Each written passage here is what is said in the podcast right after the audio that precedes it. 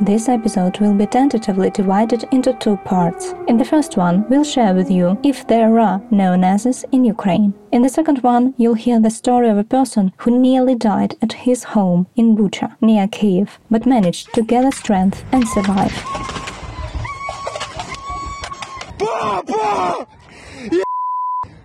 This is UA, the day that we survived.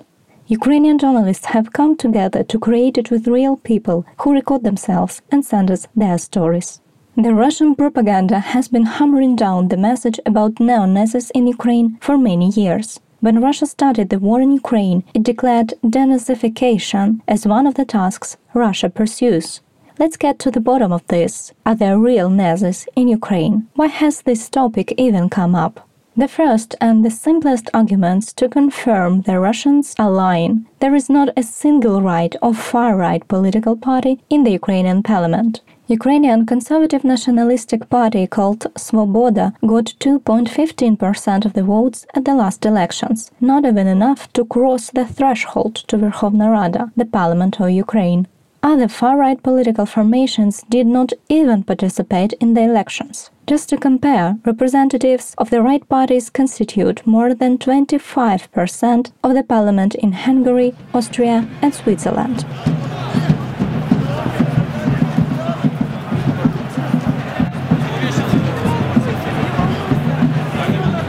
Russia started telling its tale about Nazis during the Revolution of Dignity in 2013 2014. Then Ukrainian citizens protested against President Viktor Yanukovych, who hijacked power and refused to follow the course of EU integration fixed on the legislative level. Ukrainians protested on the central square in Kiev for several months. Then law enforcement used weapons. More than a hundred people died, and Viktor Yanukovych escaped to Russia. For Russia itself, where power has not really changed in the last 22 years, such manifestation of public resistance is unacceptable. Russians call the Ukrainian revolution the coup, while the absolute majority of people at the central square in Kiev were unarmed. We didn't read this on the internet, we witnessed it ourselves. After the Revolution of Dignity, Ukraine held democratic elections twice to elect both the president and the government the international community confirmed the legal standing of these elections.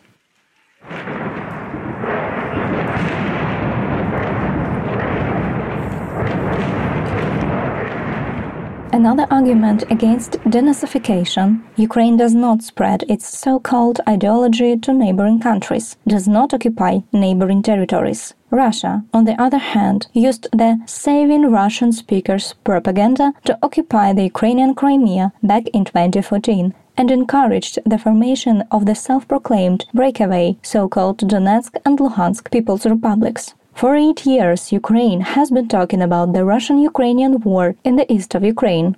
Russia supported terrorist formations of DLPR, although never confirmed it officially, up until the 22nd of February, when Putin ordered the Russian Ministry of Defense to ensure the realization of peacemaking functions by the Russian armed forces in DLPR, according to the order to recognize Donetsk and Luhansk People's Republics. That order meant military intervention of the Russian army to the occupied Donbass. Ukraine is a multinational state. Jews, Greeks, Arabs, Armenians, and many other nations live in peace here.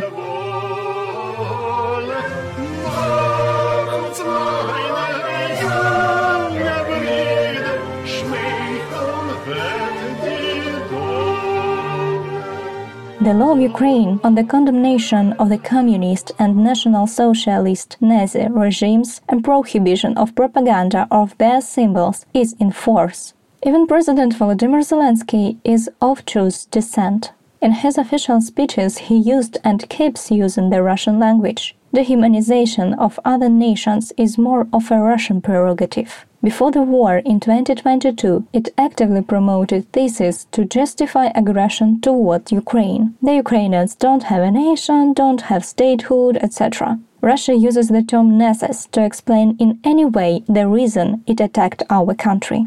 Yes, there are far-right movements in Ukraine, just like in any other country. The Azov regiment is getting the most criticism in this regard. However, the Ministry of Internal Affairs of Ukraine controls Azov entirely. The armed forces of Ukraine, which take orders from the Ministry of Defense of Ukraine, are definitely blameless.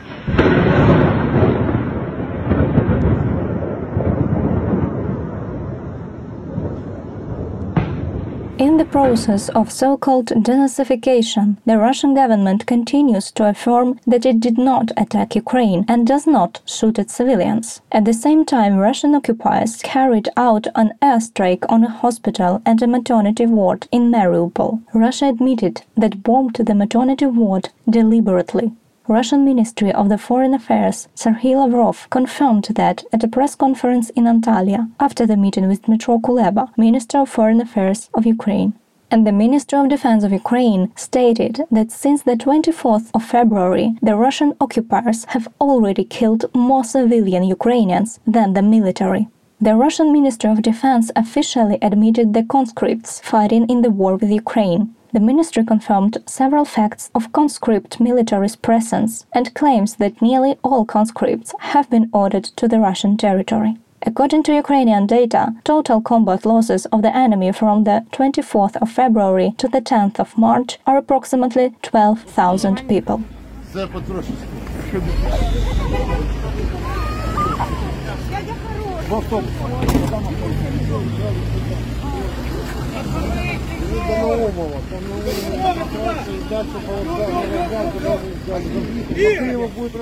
Meanwhile, evacuation from small towns near Kiev continues.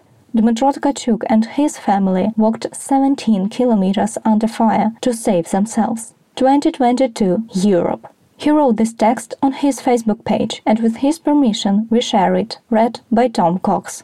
We managed to escape. The day before yesterday, in the morning, we escaped from Bucha to Irpin, and in the afternoon, from Irpin to Kiev. We all escaped and survived. I feel like I've been born again. I'm sharing this story so that those who find themselves in the city occupied by the enemy in a similar situation can know that they can get out of this alive. But in this case, you need to take a huge risk. Also, I hope that those of you who are safe right now would not fall into the trap I fell into when I thought the war would not affect my family. I was wrong. This is a war. There are no rules or guarantees. The war caught my family in Bucha. On February 24th, I was in a private home with four women taking care of the household my mother, sister, and two grandmothers who are 74 and 83 years old. My father was in Kiev. He didn't manage to join us. In the beginning, we felt relatively safe in Bucha. It was possible to quickly get to Kiev and send the family to the west by the Warshavka route. But the war doesn't care about your logistical plans. It comes when you expect it the least. It happened to us. Out of all the military bases and critical infrastructures of our country, those scumbags started the invasion from Gostomel, a cargo airbase located five kilometers to the north of our house in Bucha. Right on the second day of the war, our guys from the Ukrainian armed forces blew up the bridge to Kiev East, and from the west, the orcs started their invasion of Borodyanka and Vorzel. Shortly after, the battle unfolded in Bucha. There were explosions from every side of our house. The windows blew off almost each side. We were surrounded. At the same time, we still thought that if we were peaceful, unarmed civilians, no one would hurt us. We were wrong. Approximately on the third day, our electricity, internet, and mobile connection were cut off. Locals said they saw orcs cutting cables on cell towers. We remained completely blind. You could spend hours staring at your phone, at the circle next to the messages in Telegram, which gives you hope that the messages will be sent. But no, nothing comes in and nothing goes out. We heard shell explosions all the time, sometimes less loud, sometimes so loud that it seemed like they had exploded in the yard of our house. Sometimes, after particularly loud explosions from the Gostomel side and Kiev, the sky turned crimson. It looked like it was bleeding. On top of all of this, we could hear the sound of fighter aircraft, which, for some reason, was heard only early in the morning. I would even say that this sound reminds you of a low but loud whistle that gets louder as the plane approaches, and every time your brain whispers to you that the fighter aircraft will drop the bomb on your house, it will blow up and kill your entire family. Sometimes the wind brought us a phone signal. After charging my phone with a power bank, I immediately reached out to my friends from the armed forces and asked what to do with my family. Can they be rescued somehow? In response, I was told that the situation in our region was critical. We had to lie low and wait for our guys to finish a fighter sweep. We did not panic. I believed in the armed forces and was waiting. We still had to go outside.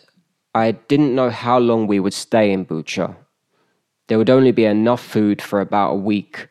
Every few days, we went out into the city in search of supplies. The shops were closed. There was no information about humanitarian aid. The city council was silent. Sometimes we were lucky. One day, the employees of the EKO Market decided to distribute leftover food to the citizens. Honestly, it looked awful. Hundreds of people tried to grab at least a pack of tea or an orange. In early March, we went outside to get water from the street water pump walked to the end of the street and stumbled across the enemy fighting vehicle. The letter V was painted on it. Two demons with white stripes on their arms were standing near the car and staring at us. We turned around very slowly and returned home. The mind was paralyzed with fear, but the body moved. The next day, we still had to go and get water because we didn't have a choice. So we went. We thought we would stay at home, we thought we were safe because why would the enemy bomb a private neighborhood? Meanwhile, there was no green corridor.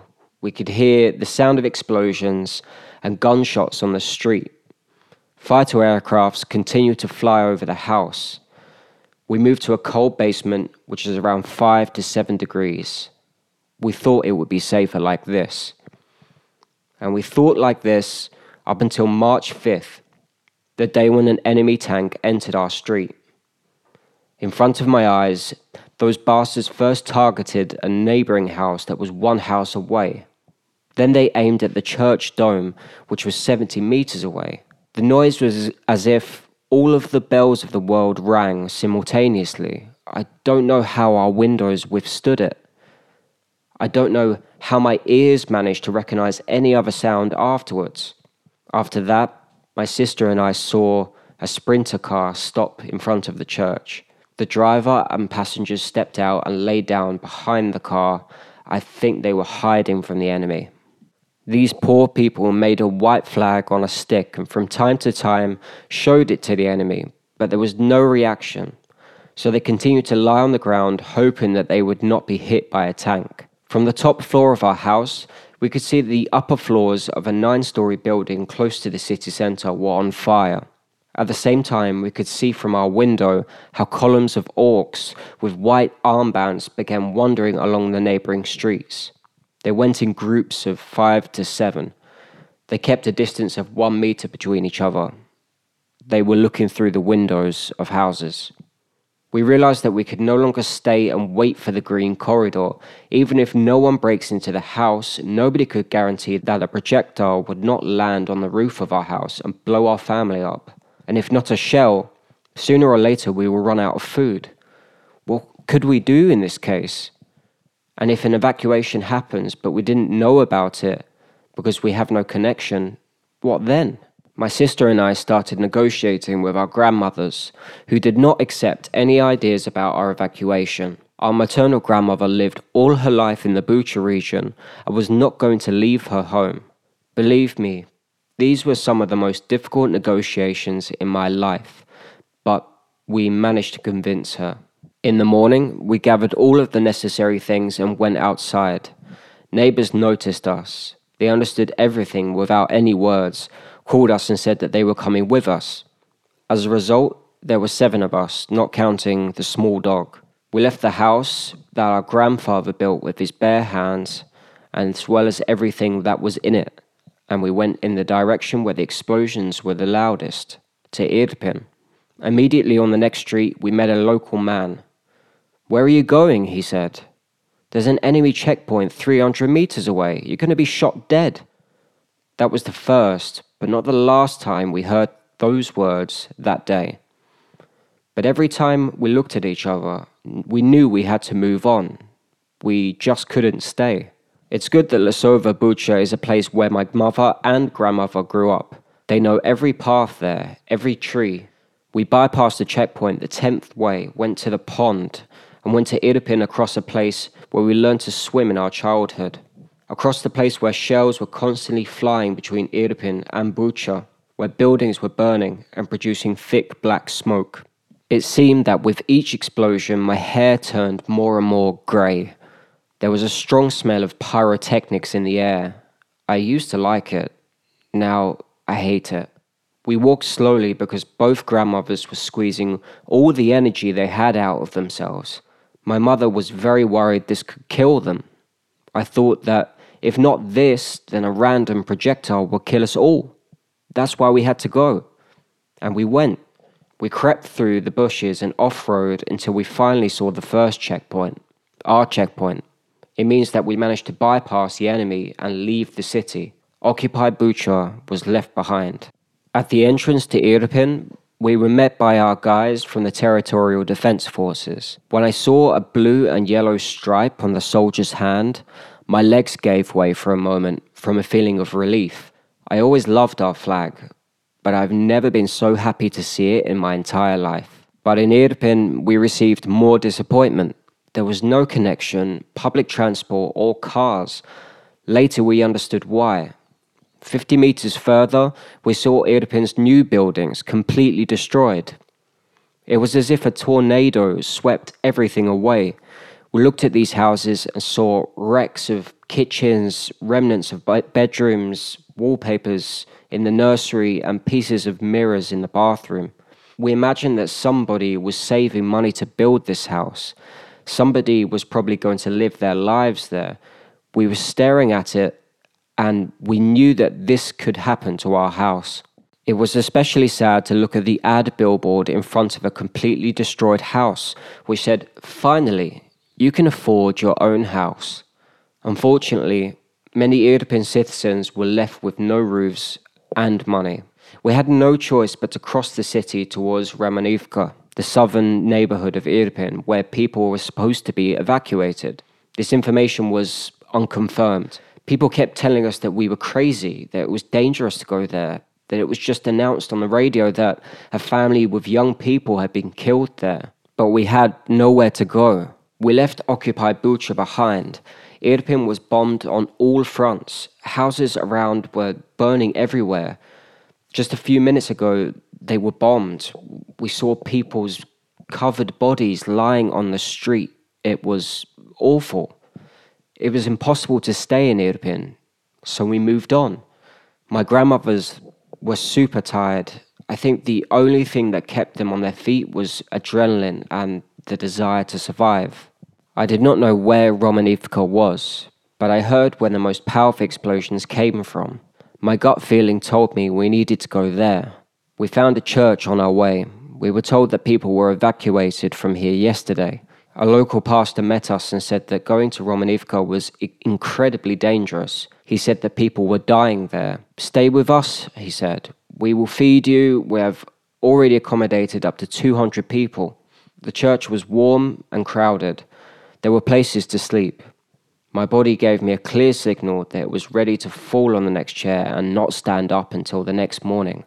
But the brain had always won this competition so far. A few minutes later, several men in military uniforms entered the door. The situation is getting worse, said one of them. The green corridor is closing. Yesterday, we were crossing the territory by car. Today, you can only cross the field by foot. We exchanged glances with our neighbor and realized we had to go, even run, now. One of the grandmothers began to lose strength in her legs. She just couldn't go without support.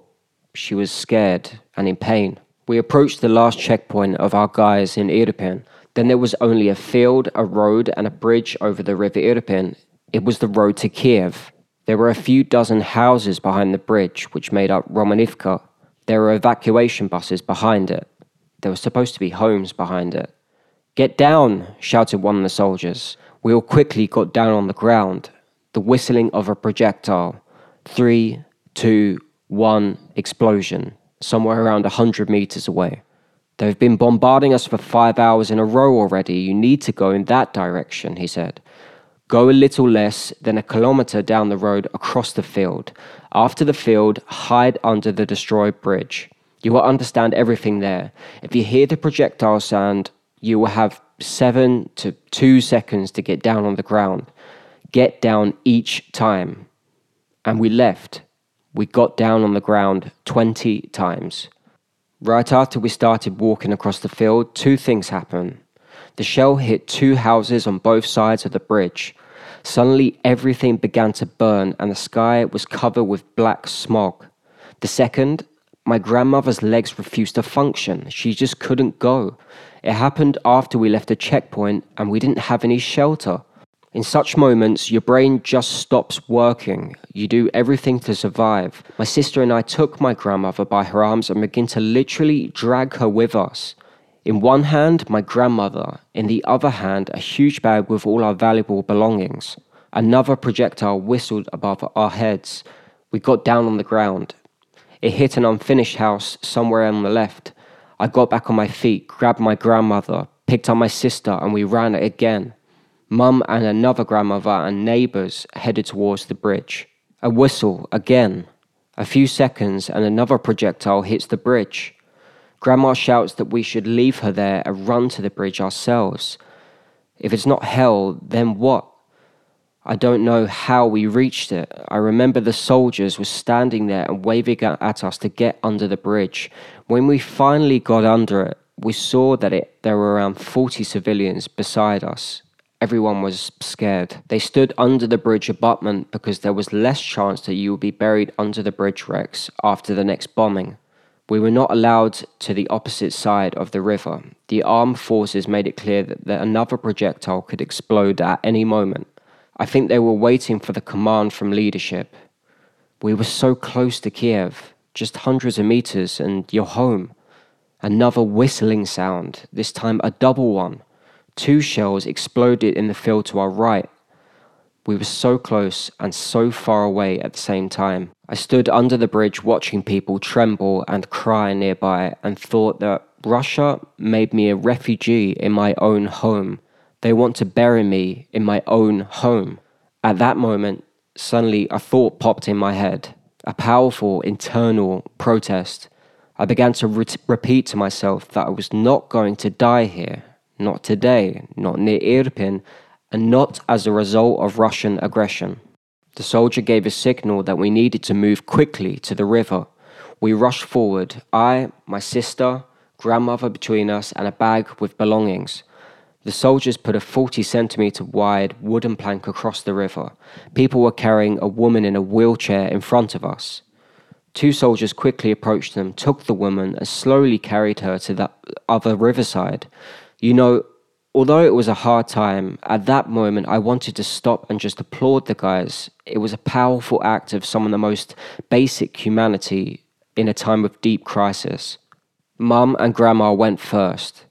My dear grandmother, in her 83 years, showed unbelievable endurance, courage, and grace to quickly move to the other side. Marissa and I were helping our other grandmother. Just not a shell.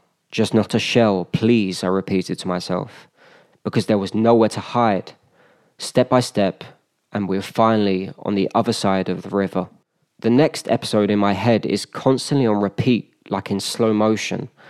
I look up and see soldiers waving at us and shouting, Run, run! There are two houses on fire. We're very close to our checkpoint, and I understand that a shell can explode at any moment. But I can't run because I'm carrying my grandma who cannot walk and keeps shouting that she can't cope with this anymore.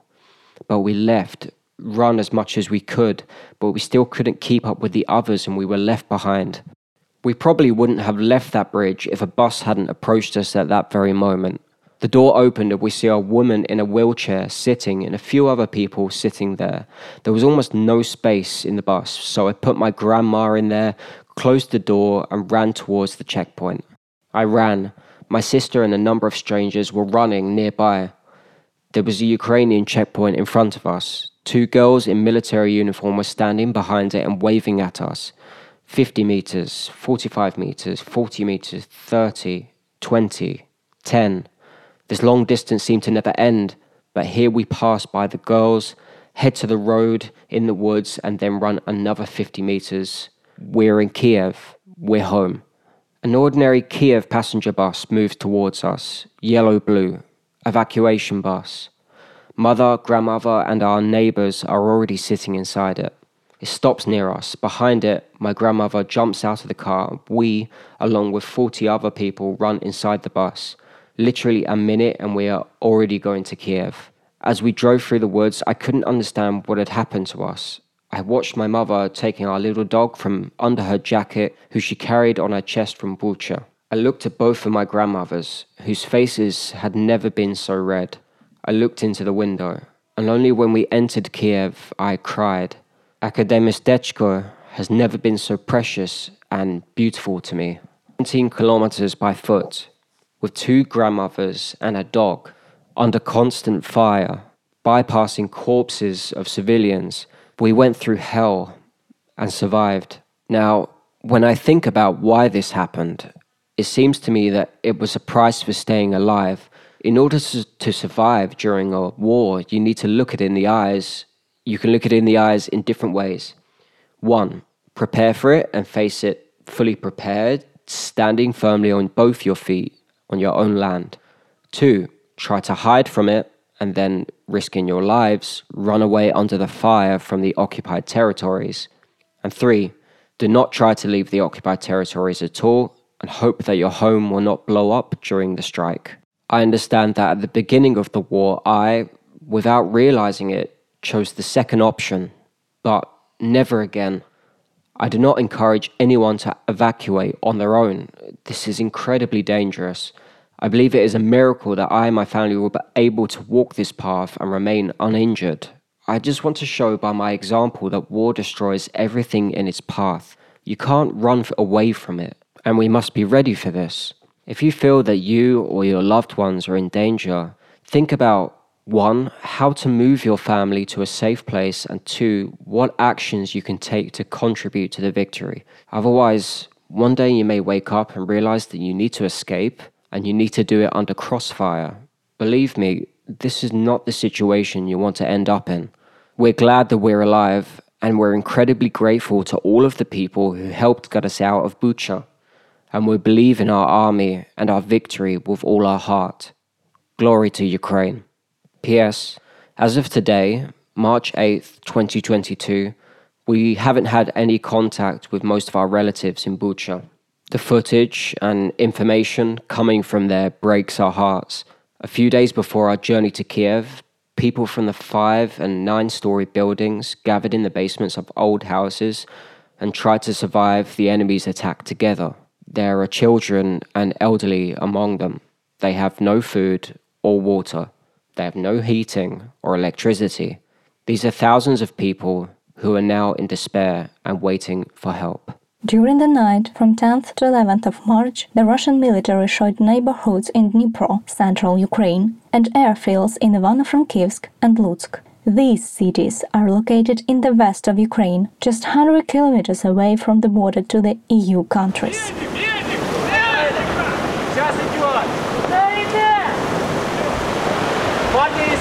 Помогите мне!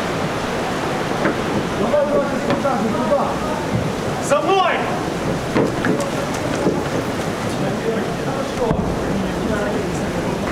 Нервничай, идем. Стези вышел из машины все, что мог. Молодец.